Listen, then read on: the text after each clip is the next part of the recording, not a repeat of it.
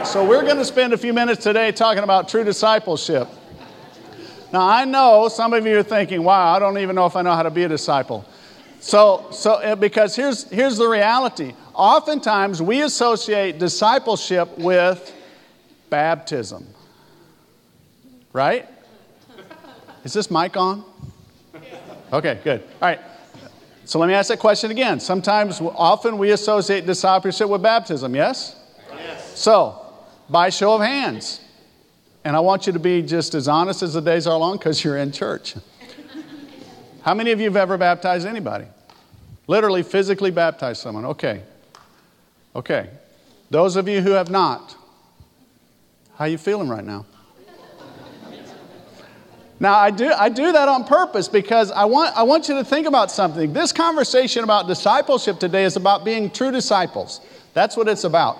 I don't know if you saw the, the Facebook picture that Mike put online. That picture had nothing to do with the title. Did you see the Facebook, the little ad that he put for my sermon? He had like these disciples with halos over their heads. Did you see that? That has nothing to do with being a true disciple. It was the perfect oxymoron. Do you know what that word means?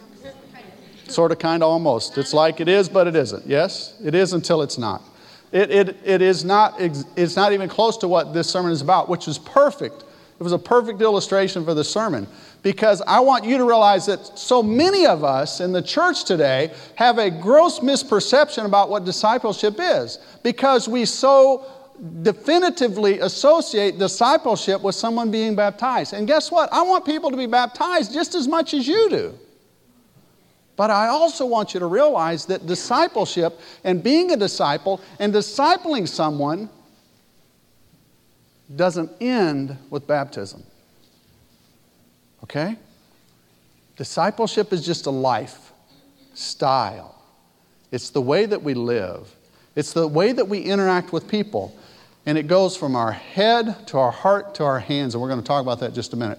So, two questions I want to ask you. We're going to talk a little bit more about this in the luncheon today. And I'll tell you a few things more about the luncheon at the end of the service. So, Brandon, where are you?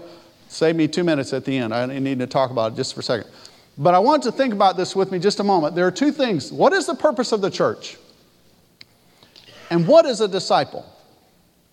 Now, all of us probably, if you've been in the church for any number of years at all, and I don't really care what church you've been in Churches of Christ, Baptist Church, Catholic Church, Mormon Church, whatever church you've been in, you have some definition of what this could be for you based on your experiences and what you've gone through in your church. What is the purpose of the church? And what is a disciple? I'm not going to tell you the answers. I'm going to let you figure that out. Well, we're going to talk about that in a few minutes at the, at the, luncheon today, and because I think it's important for us to recognize for our church at our time in this place, what does it mean to have a purpose for our church? What is it to be a disciple? We're going to talk about that. So Jesus says, Come follow me, and I'll make you fishers of men. How many of you have ever been fishing? Okay, more hands. More hands.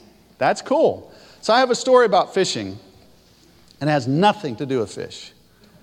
But it's a story about fishing. A friend of mine, years ago, when Lynn and I used to live in Atlanta, there's this interstate that goes around the city. It's called the 285. I 285, Interstate 285. It's just a big loop. It's like 68 miles around the thing, and it's like the Autobahn in the South. Because if you're driving on the 285 and if you're not doing 85 or 90 miles an hour, you're going to get killed or cause someone else to get killed because that's just how fast people drive on that, on that freeway. And it's just a big loop. And they could do the Indy 500 there, and they really wouldn't go much faster than any cars that are on the road today. But I had a friend that was driving on that road one day. Rush hour traffic, people are driving like crazy, in and out, weaving in and out, flying by one another, and he gets pulled over by a police officer. And the officer walks up to his car and he says, Sir, may I have your registration and insurance? And he hands it to him. And he asks, he said, Do you have any, and he's writing a ticket out. He's just sitting there. Do you have any idea how fast you're going? And, the, and my friend said, Yeah, I was doing about 78 miles an hour. He said, Sir, do you know the speed limit here? He's posted speed limit. He said, Yes, sir, the posted speed limit is 55. This is going to be a serious ticket. And the young man asked me, he said, Officer, can I ask you a question? He said, Certainly. And he's still writing, filling out his ticket. He said, There were three cars that passed me, and you pulled me over. He's writing out the ticket. And the officer without, without even looking up from his ticket book, he's still writing. He said, Son, Have you ever gone fishing? And the guy says, Well, yeah, I've gone fishing. And the officer, without even looking up or cracking a smile, he said, Did you catch them all?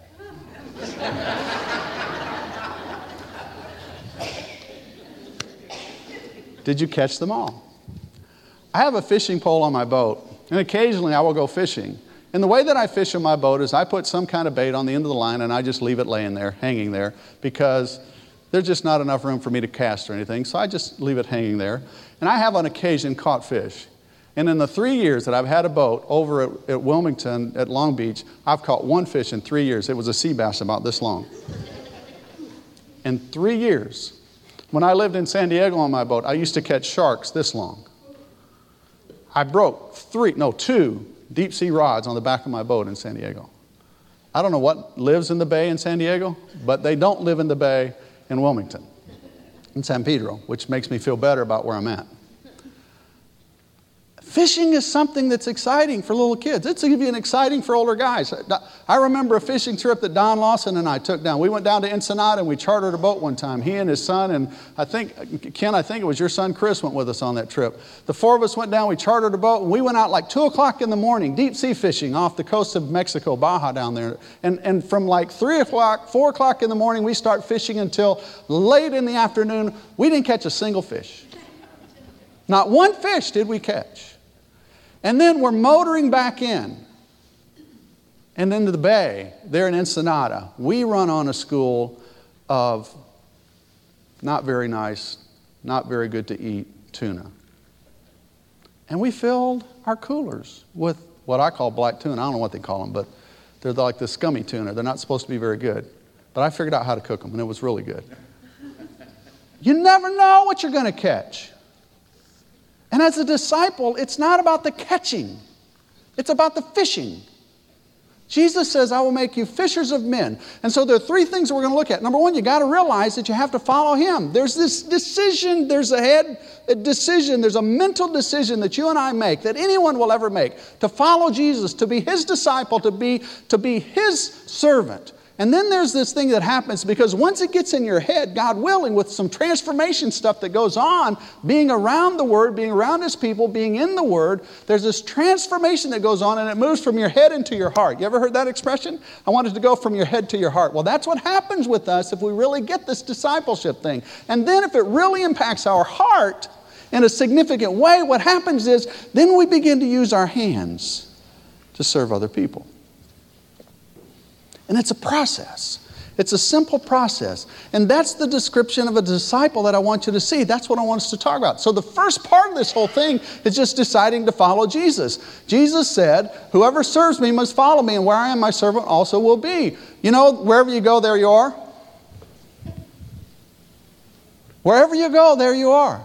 And did you know that wherever you are, Jesus is with you? I heard a gentleman give a presentation some years ago, and he made this statement, and it stuck with me, and I try to reflect upon it often because it gives me strength and hope for the days. He says, If you knew who walks beside you every day on the path that you have chosen, you would never fear. Because you see, with all of my heart, and I hope with all of your heart, I've made the decision to follow Christ, and my heart is confirmed within me that Jesus and His Spirit are with me always. Jesus says, I will never leave you, I will never forsake you. He said, I have to go away, though, so that the Father can send the Spirit who will guide you into all things. And God and His Spirit, through His Holy Spirit, are with us constantly. Where I am, my servant will also be. The invitation indicates our acceptance of Jesus, his authority, and what he wants us to do. And then he makes these statements anyone, anyone who will love me and will obey my teaching. Now, let's just stop and reflect on that just a moment. There are a few of us who lived in homes growing up as a child who had parents that were a little domineering. You remember those days? Your father ever tell you this? Son, if you're going to live in my house, you're going to live by my rules? You ever hear that? And if you don't want to live by our rules, you don't have to live in my house? Do, do you know what I'm talking about? Some of you reflect on that. You know what I'm saying? If we're going to be disciples of Jesus, we have to be willing to do what he says to do. It's as simple as that. It isn't very complicated. Honestly, it's on about a third or fourth grade level. It's not very hard.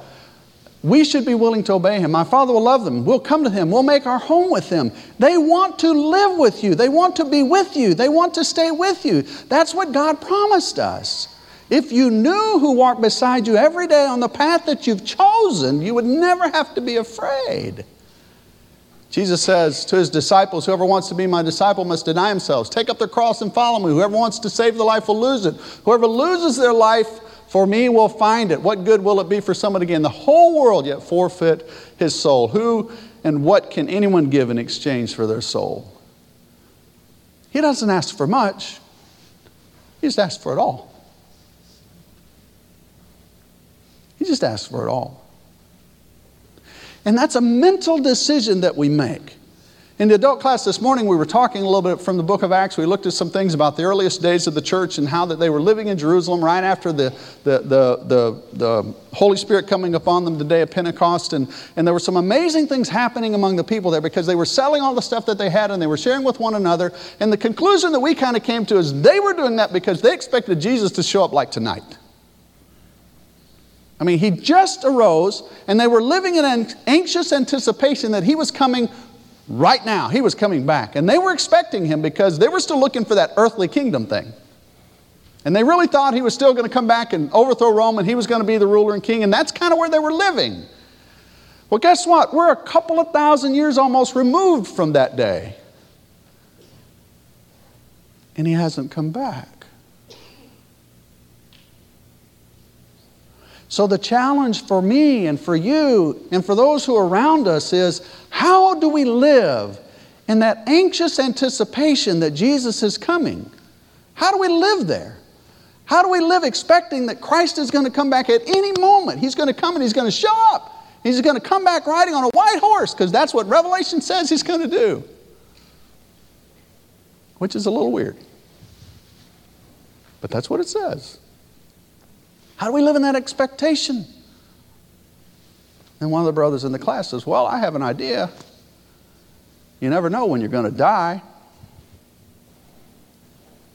Any of you know the day and the hour and the time that you're going to pass from this world? What if it's before you get home today?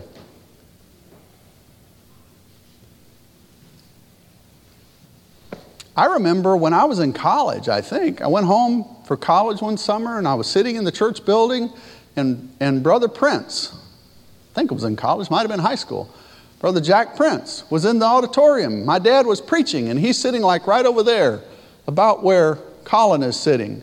And all of a sudden, Brother Prince goes, uh. And he had a heart attack and he died right there. Kind of weird, huh? Now, if you're going to die, in the church is a good place. I'm just saying. Maybe we should have more services more often so that you'd have greater opportunity. But, but I'm just saying, if you're going to die, this would be a good place to do it in the church building, okay? But we never know when we're going to die. None of us knows the hour of the day. We just don't know. Now, some of us may be given at some point in our future, we've had loved ones who've been given some, some prediction from a doctor that says, oh, you have so many months or so many years because you have this ailment and it's going to take you out. Guess what? We all have an ailment.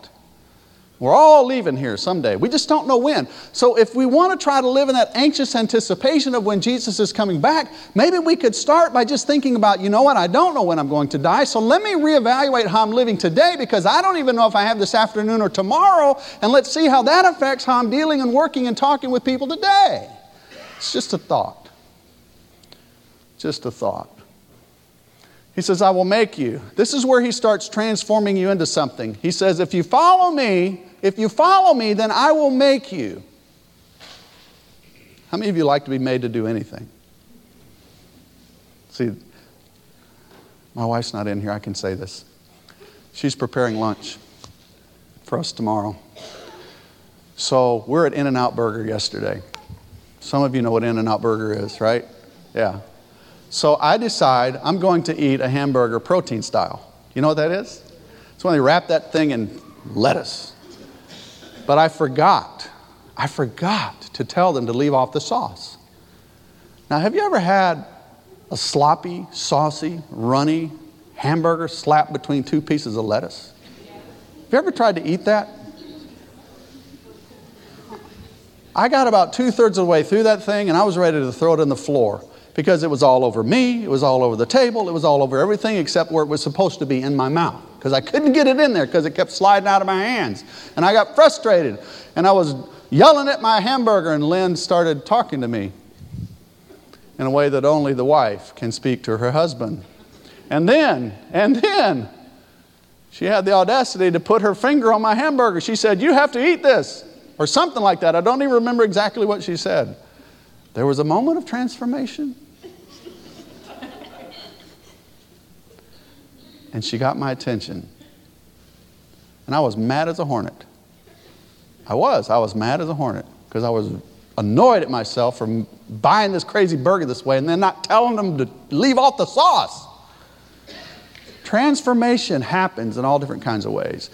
God transforms us. And she wanted to make me take her sandwich. And I'm like, no, because you have the same thing I do. And it'll just be messy again. We don't like being told what to do. And when, when God makes us into something, when Jesus says, I will make you fishers of men, He's not telling you that He's going to force you, He's going to hog tie you, as they say in Alabama, where they're going to tie you up, make you do something. He's not going to do that. But He's going to put things in your life on a regular, constant basis that will allow you to become a different person than you used to be. Think about your life right now. Think about your walk with God. Think about if, if, and I know some of you have to remember a really long time ago, but, but some of you don't. But I want you to remember what life was like before Jesus. What life was like before you had a real commitment to Him. What life was like before He really controlled your heart and your mind. And then I want you to think about some of the things that you had to experience and go through that He allowed you to experience so you could be changed.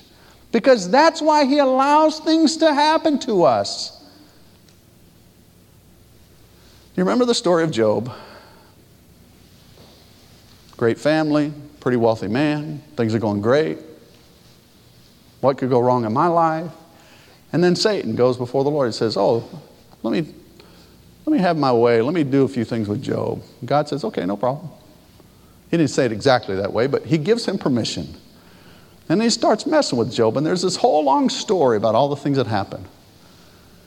I'm telling you, God still allows things that are difficult for us to happen in our lives so that we can become a better person and be changed even more and more into his likeness. Do you remember Jesus one time spoke to Peter? Said, Peter, Satan is wanting to sift you like wheat, and I prayed that you will be able to withstand. Do you think that doesn't happen with you? Sometimes we look at the horrible, no good, very bad things that have happened in our lives and wonder, why is this happening to me? Why did I ever deserve to do this? How could a loving God allow this to happen to me? Because He loves you. He does it because He loves you. The Bible says a father who loves his child will discipline his child. And if he doesn't discipline the child, he doesn't love the if he doesn't discipline the child, he doesn't love him. And God allows some of these things to happen to us so we can become the person He needs us to be. And every time that you go through something that's difficult and hard, I want you to remember this. And I want you to think about this. The reason that God is allowing this to happen to me right now is because, get this, there's something worse coming later. And if He doesn't get me ready for this now, I can't handle what's coming later. We think it's because he's no good for nothing, non loving God. How could a God that loves us let all this? No, it's because he does love you. If he loves you, he allows you to be disciplined. He allows hard things to happen. And he allows those things to happen because he knows in his infinite wisdom there's something coming later. Because Satan is trying to sift you like wheat, he's trying to destroy you. And God knows if you're not ready for that, he will sift you like wheat and you will deny him.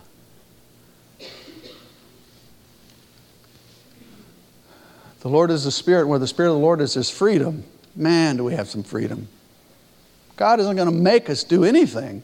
But if we understand what's going in our mind, if we understand this head decision that we've made, and we begin to experience some of these transformational things in our heart, then what's happening here is God is doing some amazing things because He says, where the Spirit, where the Spirit is, there's freedom. When we all, with unveiled faces, contemplate the Lord's glory, and that shouldn't be a new expression to you, you should know what that means, and are being transformed into His image with increasing glory, which comes from the Lord who is the Spirit. We are being transformed, we're being changed. And the more that we're around Christ, the more that we hear the Word, the more that we engage with people, the more that we act like we're believers and disciples, guess what? The more we become like Jesus.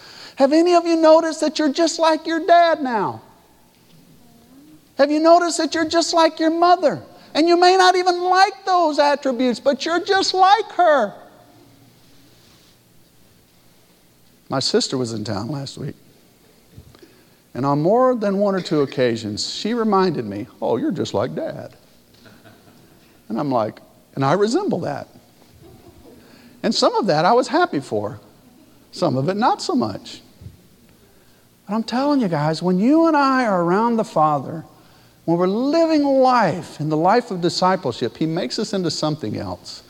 Jesus says, I'm the true vine. My Father's a gardener. He cuts off every branch in me that bears no fruit, while every branch that does bear fruit, He prunes so that it will be even more fruitful. We had the opportunity just this week to drive through Paso Robles, California. You ever been there? You know, I don't know why, they, what, what is, I don't even know what Paso Robles means in Spanish. It's got to mean grapevines. It's got to mean grapevines. Because that's all that's up there. For miles and miles and miles, we drove south from, from Carmel down toward Paso Robles on the 101, and for literally miles, all you could see on the hillside was grapevines. And somebody, somebody's plural, have pruned those things to the nub. And there's nothing left. There's nothing left but the stalk coming out of the ground and very few little branches going out. But you know what's going to happen in the next few weeks? From the nutrients of the soil, all of these little branches are going to start spreading out. And on all of those little branches that start spreading out, little, little round things are going to pop up there. And before you know it, it turns into little green things. And before you know it, it turns into real grapes. And then eventually they get ripe. And there's an amazing harvest. Guys, we're not any different. We're not any different. If God doesn't prune us occasionally, we can't bear more fruit. We just can't. And some of us need some serious pruning. And that's okay. That's not a bad thing. That's a blessing. That is truly a blessing.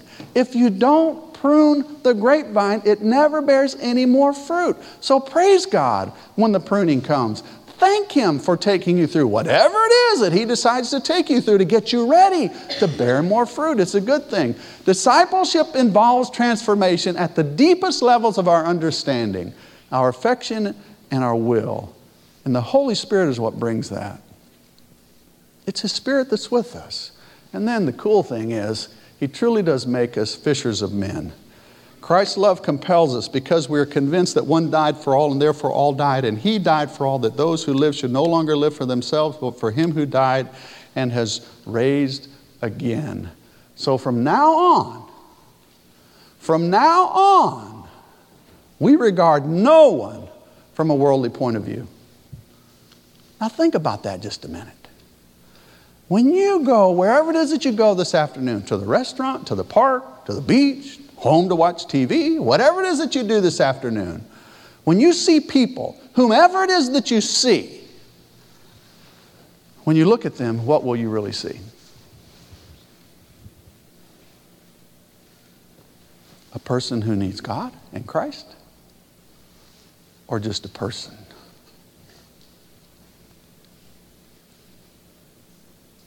Will you see someone that somewhere, somehow, some way, you could perhaps share something that will bring them a little bit closer to Jesus? Or do you see someone who just annoyed you because they did X, whatever X is? A true disciple is a person who realizes three things. Number one, there's a decision in our minds, our acceptance of Christ and our willingness to follow Him. The second thing that happens is it moves into our hearts. And it's not just this mental decision. You know, there's left brain and right brain people. You know what I'm talking about? The left brain, are, are they the scientists or the arts guys? What? Scientists are left brain guys, and the right brain guys are the artist guys or ladies, right? Well, God's right in the middle.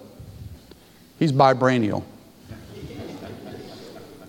Because He can impact us all. Because I know some of you in the room, you're like engineer types, and you're nerds. I don't mean that in a bad way. You're like the, the computer nerdy, geeky guys. And that's great. If it weren't for you, we wouldn't have lights and computers to broadcast this phenomenal PowerPoint and to put it on live stream. And that some of you can't even turn on a computer. And that's okay, but you can do amazing things in talking to people in relationship and, and being with them. That's the heart. It extends to the heart, showing us not only our need for a Savior, but drawing us into relationship with other people. And that, guys, is what it's all about. And then comes the hands. Because once you made the decision and it's affected your heart. Then you get to be like the apostles. You cannot help but speak about him. And then, when, whether you're at work, or whether you're at play, or whether you're in a restaurant, there's just something about you, and there's something about your conversation that is always coming back to why you are who you are. And I'm not talking about quoting scripture in the teacher's lounge. And I'm not talking about reading verses of scripture or, posting them in little post it notes on the cubicle at your office. That's not what I'm talking about. What I'm talking about is that the manner of your life, the voice, the conversation, the expressions of care, the expressions of concern that you have all the time with anyone, that is being a disciple. And I'm here to offer to you that every one of us in this room, whether you raised your hands because you have physically baptized somebody or not, all of us can be disciples. Because it's not about the baptizing, it's about showing people Jesus. And it's about living a life in such a way that people just see you and they see something that's just a little bit different in you. And it causes them Sometimes consternation. They're a little uncertain. They don't know who you are and what you are. They don't understand your motives. Or it brings relief, it brings comfort, it brings joy to them because you're a person that reaches out and can build that relationship. But I'm offering to you that all of us in this room are already doing discipleship. We're already doing it. And I'm here to give you permission to do it more. Because all it means is that you have a heart for Christ is that you have a heart for people. And when you see people, you don't just see a person, but you see a person who truly is in need of a Savior. And however casual, or however formal, or however religious, or however non religious the conversation is, in your heart of hearts, everything that you do is centered in Christ. Everything. We've been saved for a purpose. And that purpose is to be fishers of men. Now, I know, I know, we won't catch them all. We just won't. Because not everyone wants to hear, not everyone's interested. But I do know this you can't fish if you don't have a line in the water. You just can't. I will never catch a fish sitting on the back of my boat if I never drop a line in the water. And the only line in the water that you and I have is how we live our life and how we care about people and how concerned we are with them and what's going on in their life. And in genuine, heartfelt conversation, we open our heart and our hands to help them in whatever way is appropriate at the time. And in the process of helping them, we guide them closer to Jesus. That's it. That's the sermon. That's how simple discipleship is. So I want you to think with me for just a moment about how you're living your life. And if you're capable and if your arm is limber enough to do it, just reach right back here and just pat yourself right on the back of the neck. Because you've been doing discipleship already. We've just been living in a culture that is so bound and determined that if you're going to disciple someone, you got to get them baptized, that we, that we fail to see that we're doing it. And I'm here to offer to you that you're already doing it. You are fishers of men. You are being transformed into the likeness of Jesus. You are living for Him every day. Some of us more effectively than others. Big deal. You ever been trout fishing? Do you know how hard it is to catch rainbow trout? If you're not that quick with the rod, you'll never catch a rainbow trout because that's about how quick they snap at the line. And if you don't catch them in that little moment, you ain't never going to catch a rainbow trout. You ever been fishing for catfish? Sit there all day, man. When they take a bite on it, eh, you can wait a while because they're going to swallow it all. That's just what they do. You won't catch them all, but you got to be in the game. You got to be a around people and talking with people and just loving on people. Just be nice to people, love on them. Let them know who you are, what you're all about. They'll come around. They'll come around as they come around. Because you can't make anybody do anything. In moments like these, I sing out a song. I sing out a love song to Jesus. In all of the moments of your life, I invite you to do that. Because Jesus is the reason, not just for the Christmas season, He's the reason for today. He's our reason for living. Come on up, we're going to sing this song. And as we sing this song, I want to encourage you to consider your walk with Jesus. If you've never made the decision to accept Jesus as your Lord and Savior and put Him on in baptism, we can do that today. The water's here. But for the many of us who are here who have been baptized believers for so many, many years, I invite you to consider the commitment that you want to make in your life today to carry Jesus with you always and to be transformed even more and more into his likeness. Let's sing this song and encourage one another. If we can help you, let us know as we sing. In moments like these, I sing out a song. I sing out a love song to Jesus. In moments like these, I lift up my voice. I lift up my